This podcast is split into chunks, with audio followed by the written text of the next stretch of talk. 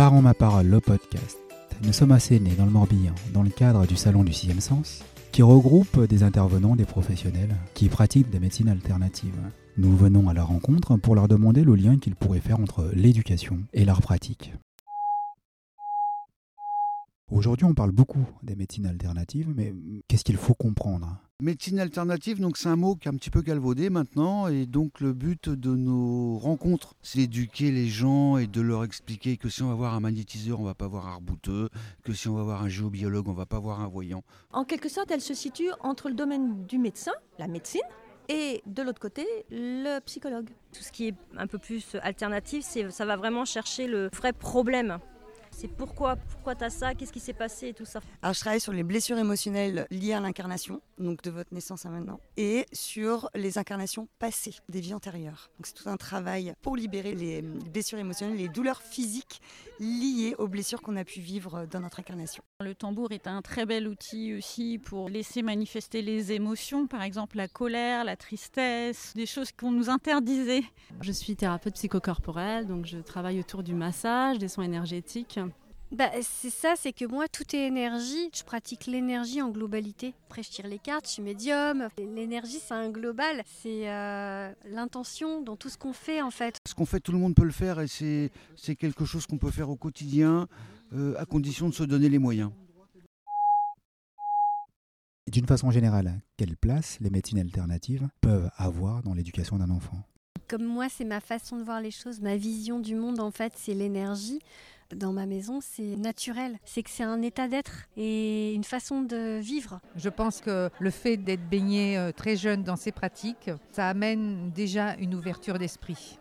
Bah pour moi, c'est tellement inné en fait. Moi, je suis dans une lignée de famille, on n'était pas du tout médecin ni quoi que ce soit. C'était, il fallait laisser faire la nature et il faut euh, se soigner comme ça en fait. Je pense que c'est une place au quotidien, sans vraiment euh, toujours axer là-dessus.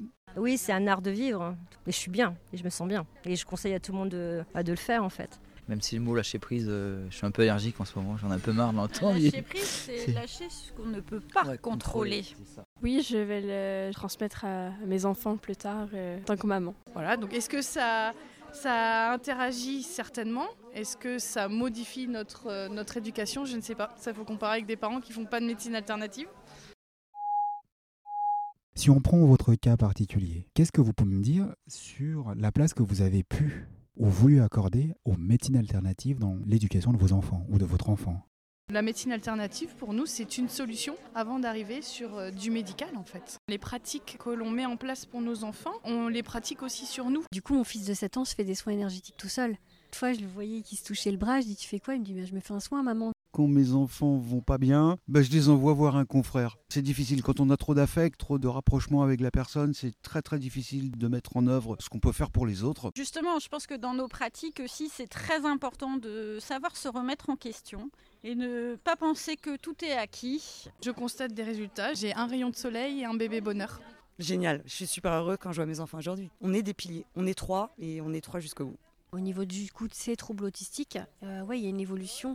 Maintenant, est-ce que c'est ça? Est-ce que c'est son âge, la maturité du cerveau Je n'ai pas la réponse. Je ne sais pas si c'est vraiment parce que je pratique l'énergie que ça change. Trouver un équilibre, une harmonie et une certaine paix de l'esprit, être dans l'accueil de, ce qui arrive et moins avoir le petit vélo. Euh, voilà. Bah moi, ça m'a apporté du bien-être aussi parce que comme je savais que maman était bien avec ça, bah moi, j'étais bien aussi. Quand on prend un coup sur la tête, paf, moi, je je rebondis assez facilement. Et je pense que ouais, le fait d'être dans ma, dans ma foi, ça m'aide beaucoup. Ouais. Mm. Et effectivement, oui, c'est une aide parce que si le corps et l'esprit vont bien, on est forcément que du mieux pour nos enfants. Donc euh, je pense que tout d'abord, il faut prendre soin de soi pour être un bon parent.